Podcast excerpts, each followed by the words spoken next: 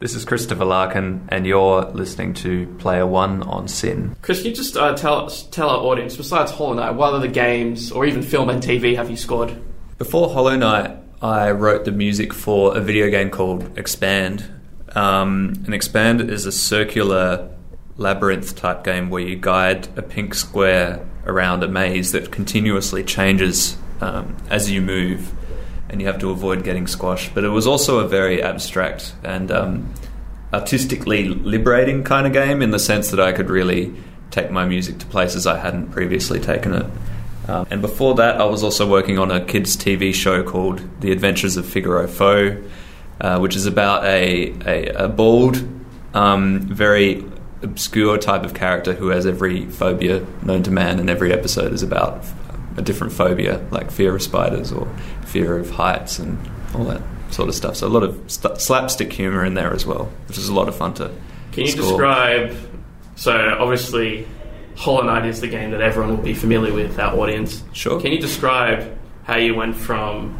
Because they're an Adelaide studio and you're based in Adelaide. How you went from say high school to and how you got into Hollow Knight. Like, Sure. How was that path? I went through, I guess, primary school and high school, uh, doing on music on and off. Actually, it was music was never a constant, uh, dedicated study. It was only until um, I started learning some piano with my dad in my early teens when he started to introduce the concept of improvisation. Because all my previous um, experiences with trying to learn an instrument never involved improvisation, and it was through improvisation that I discovered that I could actually compose my own music.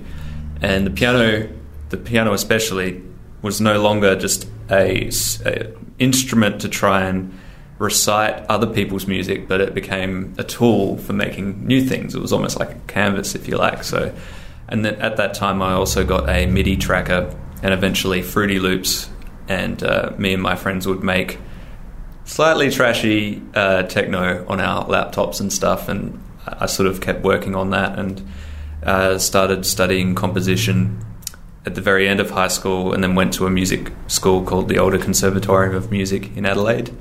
And while I was there, I met uh, Matt Trobbiani, who's a game developer who's doing some great stuff still today. And uh, but I worked on his game, and then through uh, through working with him, I went to an Adelaide-based uh, anime and video games convention where there were more indie developers, and that's sort of how the, the indie stuff grew.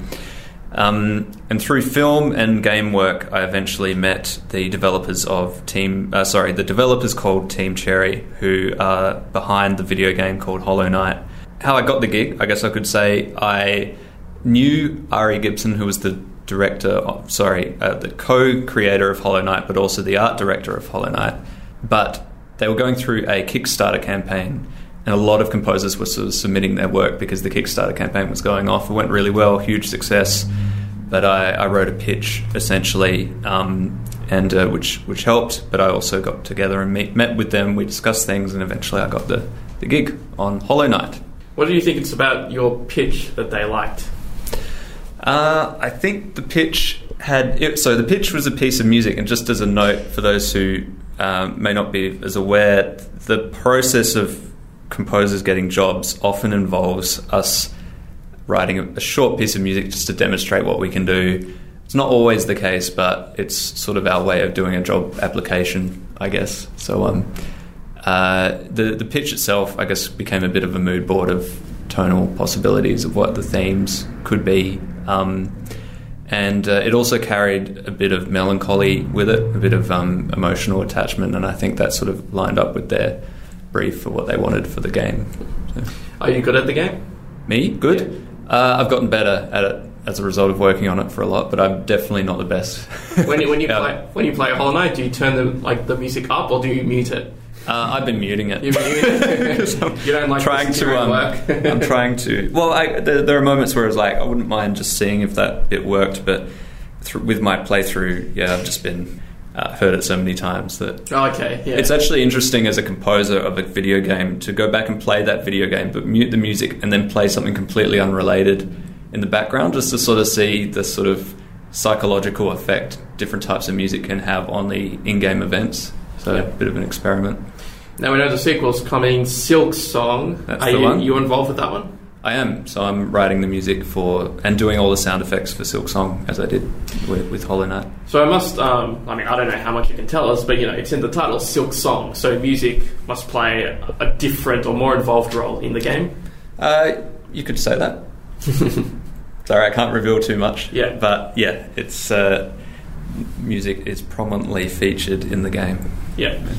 Um, you know, in this generation, you got you know technology to make writing music easier. Do you ever like kind of you know restrict yourself to fit, you know to you know retro um, or MIDI's or that side kind of thing to, for your creativity? Yeah, well, uh, my main tool is my PC for producing and composing music. I'm very much in the world of sequencing music in MIDI and using sample libraries to generate my work. Uh, with Hollow Knight, we did have a couple musicians featured heavily in it. One was Tim Cheel, who played viola uh, in Dirtmouth and a number of the other tracks, and uh, Amelia Jones, who's a fantastic singer, uh, mezzo soprano, based here in Melbourne. She performed on the track City of Tears. But otherwise, definitely a lot of my stuff is sequenced. Um, and I've, I've been thinking about this a lot lately, and the question of how much do we try to get performed? Excuse me performed live for video games versus how much do we keep sequenced? Because video games has a huge history of, I guess, um, sequenced MIDI in a way, or like Yeah. in like in console sound generators that had to receive, I guess, some type of MIDI information or code to generate the sound. So it's had a huge. It's MIDI sequencing is sort of uh, it, it, it's grown along with the video game medium. So there's a certain amount of charm to it, I think. Um, but yeah, I'm definitely working in that medium. You ever think it's? Um, I was thinking about this um, earlier today. It's just like you know, you think about retro music. You can, it, it's always you know melodies. You can kind of hum it. Whereas in today's music, sometimes it's like a massive orchestra. Yeah. Perhaps it's it can be memorable, but sometimes maybe it's not as memorable. Do you understand what I'm saying? Yeah, definitely. Um, I think for a lot of the big budget uh, AAA games, um, especially open world adventures, sometimes we don't hear a lot of distinctive themes, and it's more of a, a mood texture, if you like. And don't get me wrong, I really love a lot of that stuff as well. But I guess the stuff I'm exploring with um, Hollow Knight is definitely a bit more of the melodic, yeah, driven um, compositions and writing, uh, which is a bit more prominent in more of the retro stuff. Yeah. Yeah. So we're in Melbourne now. So what do you think of the the past week? It's Untitled Goose Game. That's the talk of the town. Have you had Oh, a chance? yeah. Have you had a chance to play that? I love Untitled Goose Game. I. I'm not very far into it, mind you, so I, I'm Yeah, still uh, getting my head around it.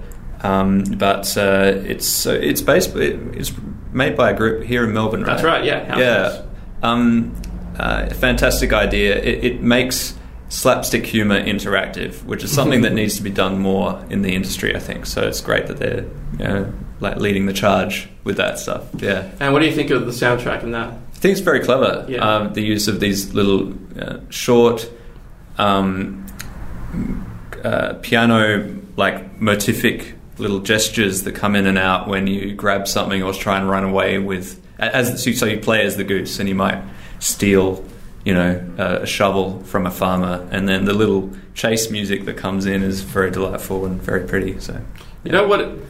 You probably wouldn't expect the game. It actually kind of reminded me of like the soundtrack. Have you played Zelda Breath of the Wild yet?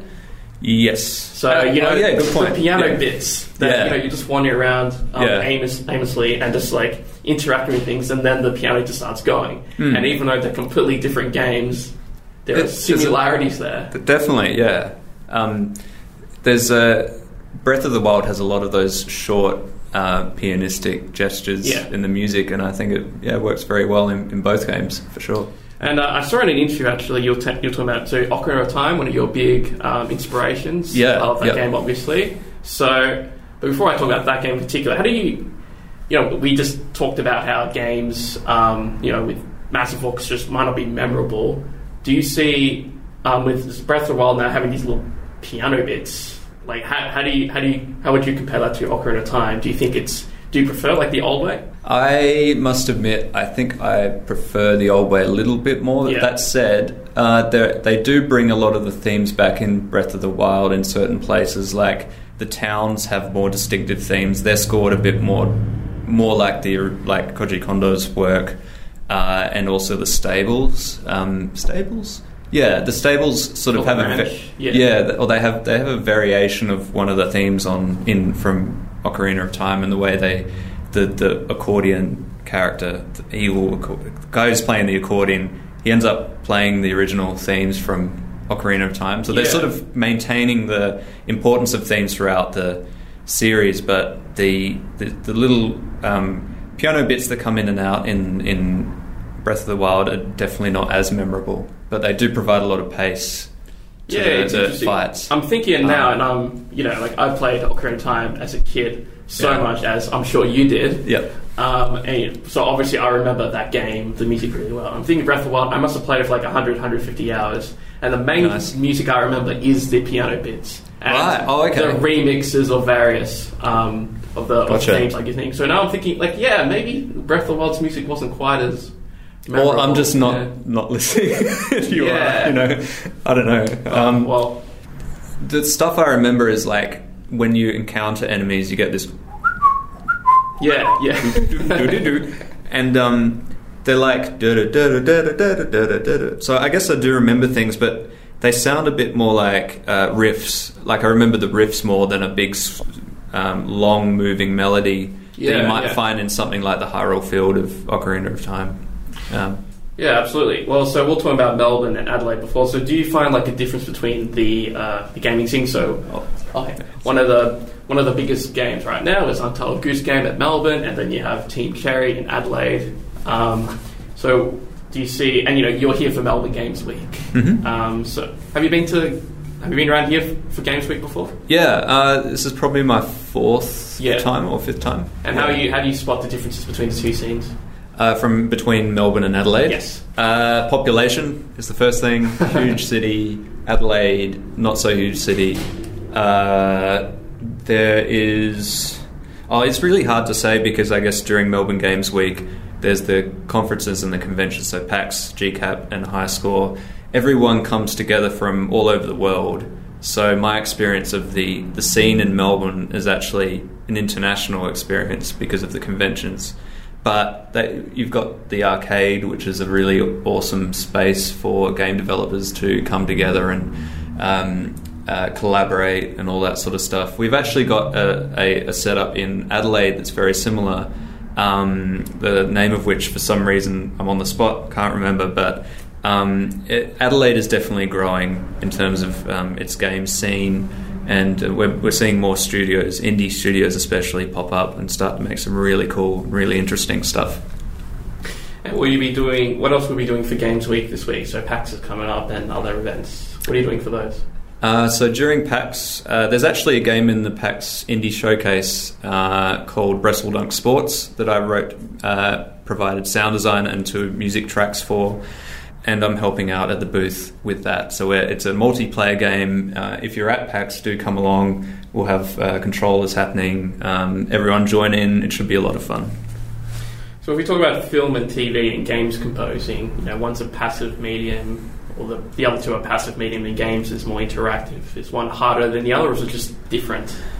Definitely different, and the challenges are a bit different. But there are there are a lot of overlapping aspects. I guess you're right. Um, music for a narrative in both uh, mediums, but like I said, it's interactive with games. So you know uh, you can't underscore certain moments that the player might um, execute. So if the player uh, dies by an enemy, you know the the score won't gradually change. You might start a sting of music right on that moment. Um, that said, though, uh, games are getting more and more advanced with interactive uh, music, um, and we're seeing a lot of AAA's, especially that have really advanced, really fascinating um, interactive uh, systems for music to change the arrangements and all that sort of stuff. That said, with the stuff I'm working on with Hollow Knight, um, it's a lot simpler, and we're we're keeping things looped a bit more. So, and that's another large difference is that you have to figure out how you want your composition to loop. Yeah. Whereas with film, you can use the edit to determine the structure of the music.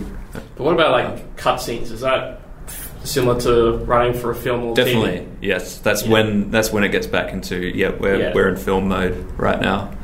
Um, and it was great. The the cutscenes at the end of Hollow Knight especially allowed me to sort of bring back themes and weave in certain things without having to worry about a loop. And um, yeah, And how about say like workload compared to like a TV or film? Ah, it's I'm still figuring that out because film uh, has this really short timeline, or often a lot shorter than games, where you're uh, you might be in pre-production for a bit, but generally the composers are in post-production. So pre-production is before they shoot the film, and then post is after. And usually there's a re- really big rush to the finish line during post, um, especially if you have uh, live musicians involved. If you want to try and get an orchestra to play it, or if you're even just producing stuff for a mixing, so a dub stage where all the sound gets brought together. Um, it's very sort of episodic, this sort of schedule, whereas with games, um, Hollow Knight was one, two, and, two years, two and a half years at least when I was involved with it. So um, uh, it's a bit more loose, but also it allows for more iteration and, and um, Yep. collaborative sort of process. And So uh, how long how long have you been say a composer for? Uh, I've been, uh, I guess I've been making stuff up since 2005 or 6 probably. Yeah. So But getting composer jobs, I guess, from 2010-ish. Um, now technology, especially now, changing rapidly. Um, Yeah. So obviously, you know, I was talking to, um, you know, I'm thinking about obviously from the 80s till now, Yeah. massive Yeah. difference, obviously. But even from say 2005 and 2010 onwards, how has Yeah, technology changed? uh, For- for you, huge. yeah. yeah. Um, uh, mm, I guess the advances that have been really fascinating are the advances in the sample library industry. So um, instruments that are sampled, so instruments that are recorded note by note, but also different articulations of those instruments into a computer to be performed uh, live later, are becoming more and more realistic. So, for example, um, I have many sample libraries that have a violin sound on my computer, um, and the more recent ones that have come out in the last two or three years are very incredibly realistic sounding. Um, so um, th- that, that's one of the things that's really advanced recently. But um, but even with uh, instruments that can be replicated with a computer, there's still something about having a live player that is re- really hard to um, replicate. So I, I still really value working with, with people on that stuff. Um, another thing with the the the technology, I guess, is that anyone can get a copy of Unreal Engine these days, and, and there's no upfront fees with that stuff. I know you have to register, but um, uh, the access to the technology is much more prominent. Yeah. Yeah. So we just had um, there was um, a panel with uh, Minami Matsumae and Takahiro Ichitani. Don't know if you caught that one. Yep, I was there for that. And yeah. there was a question: um, How do you get inspired by other works without copying or the dirty word plagiarism? Mhm. So, so for you, Chris, how, how do you get inspiration from? Um, how do you find inspiration from? I mean, not just the character or the elements in the game, but you know, from other musical pieces. You, do you get inspired and do you try and replicate it? Obviously, without plagiarism or copying. Uh, a famous composer once said, um, someone reminded me of this the other day, that uh, good composers uh, get inspired by things, but great composers steal. Yeah. but I think the, the actual process of coming up with new music should be the combining of different sources of inspiration. Um, uh, so drawing inspiration from one genre and combining it with another, but that perhaps haven't been combined yet. Um, so that's one of the things I do. And the other thing is, if it is a bit more based on a reference, uh, just make sure that the you know the melody's different enough that it's not you know the same. And we, it's a tricky thing because in film music, there's this use of the thing called temp track, which is where directors put in uh, temporary pieces of music from other films. So you basically got this reference, and you have to come up with something similar. Otherwise, the directors and the producers are just not going to accept what you do. So you're sort of caught in this system of having to make the music sound the same. I'm very lucky with Team Cherry that they don't give me uh, as many references. We do have some, but um, I'm definitely not trying to make my stuff sound exactly like something else. We've got we we do really value um, original pieces. So Another question they asked was, say, what the developer wanted versus what you wanted. So Yeah, with Hollow yeah. Knight, what was that relation? Um, yeah, I, I guess I'd, uh, I, I lean a bit more towards Takahiro's uh, answer, which was um, uh, I just do what I want. Almost. I mean, he didn't quite say that, but it was pretty much his vibe. But then again, you have to do. Um, you have to stick to the brief, and I think it's a balancing act. You have to make sure that the music serves the game and serves the experience, because at the end of the day, you are a developer as well. So if, if you're a composer listening to, to this, I guess, consider yourself um, part of the team making an interactive experience, and how does the music support that experience? But also, don't forget about what you want to achieve musically, and if you can find ways of weaving your own um, voice into this interactive experience, and if it supports the overall end user experience, then that's really good. So, Was there any cut Hollow Knight music? What are you going to do? With oh that? yeah, there's heaps. Yeah. um, So did you work that into Silksong, or are you going to use it for something else? Ah, I don't think there's. No, I think we pretty much started from scratch with Silksong. So So what are you going to Um, do with the unused tracks? uh, I don't think I like to do anything with them. Uh, yes, that's the answer to the question. Okay. Um, yeah, I think I think that's all. So I just want to say. So what what games uh, you're playing now? So you uh, besides we mentioned Untitled Goose Game. You're yeah, a bit of the Untitled? Goose Game. Um, uh, was playing a bit of Breath of the Wild, but I've, I haven't picked that up for a while. Um, uh, I've actually taken a bit of a break from games, and I've just started reading uh, the Farseer trilogy. Sorry, that's a very nerdy answer to the question, but um, uh, oh, Dirt, the the Dirt Rally, not not Dirt Two, but um, uh, the uh, the first one. I'm, I'm working my way up to Dirt Two, but I'm yeah, Are you going to pick enjoying that. Link's Awakening? It doesn't really appeal. Yeah, no, Uh, just just- the two D games. Yeah. Um, yeah. Um, but then again, there might be something. I, I actually, I'm not a huge fan of remakes. I kind of like, oh, what, what are they remaking? I, I feel like I need to go back and and see the original. Um, no way you're going to go back and play the original Game Boy Link's Awakening. perhaps Two yeah. items, two Yeah. item slots. no way. Um, so what about some game music? Because you know we can. Music is so easily accessible now. You can find it on Spotify, etc. So, is there any like soundtracks you've been listening to lately you think we should check out? Uh, I really loved the soundtrack to Machinarium, which is a point and click adventure game, and the music was, I hope I'm pronouncing his name right, Thomas Dvorak. Um, it's a very obscurely uh, arranged uh, soundtrack in the sense that it uses a lot of odd instrumentation. There's obviously a lot of synthesizers, but the game is about a little rusty robot who uh, walks around this very uh, robot um, world, and uh, the sounds and tones and the music is really interesting. But it includes a lot of like hammered dulcimers and guitars, and I don't even know what half of the instruments are. But every time I pick it up, there's always something something new I hear in the music that really, yeah, fascinates me. So. Awesome. Well, thank you for your time. If you can just uh, let us know where we can find you on social media or your music. Sure. My social media tag is usually Composer Larkin, or one word. I'm on Twitter. Um, I don't use Facebook that much, so definitely add me on Twitter. um, uh, website composerlarkin.com, and uh, you can find Hollow Knight on Steam, Switch, and uh, all the consoles, as far as I know.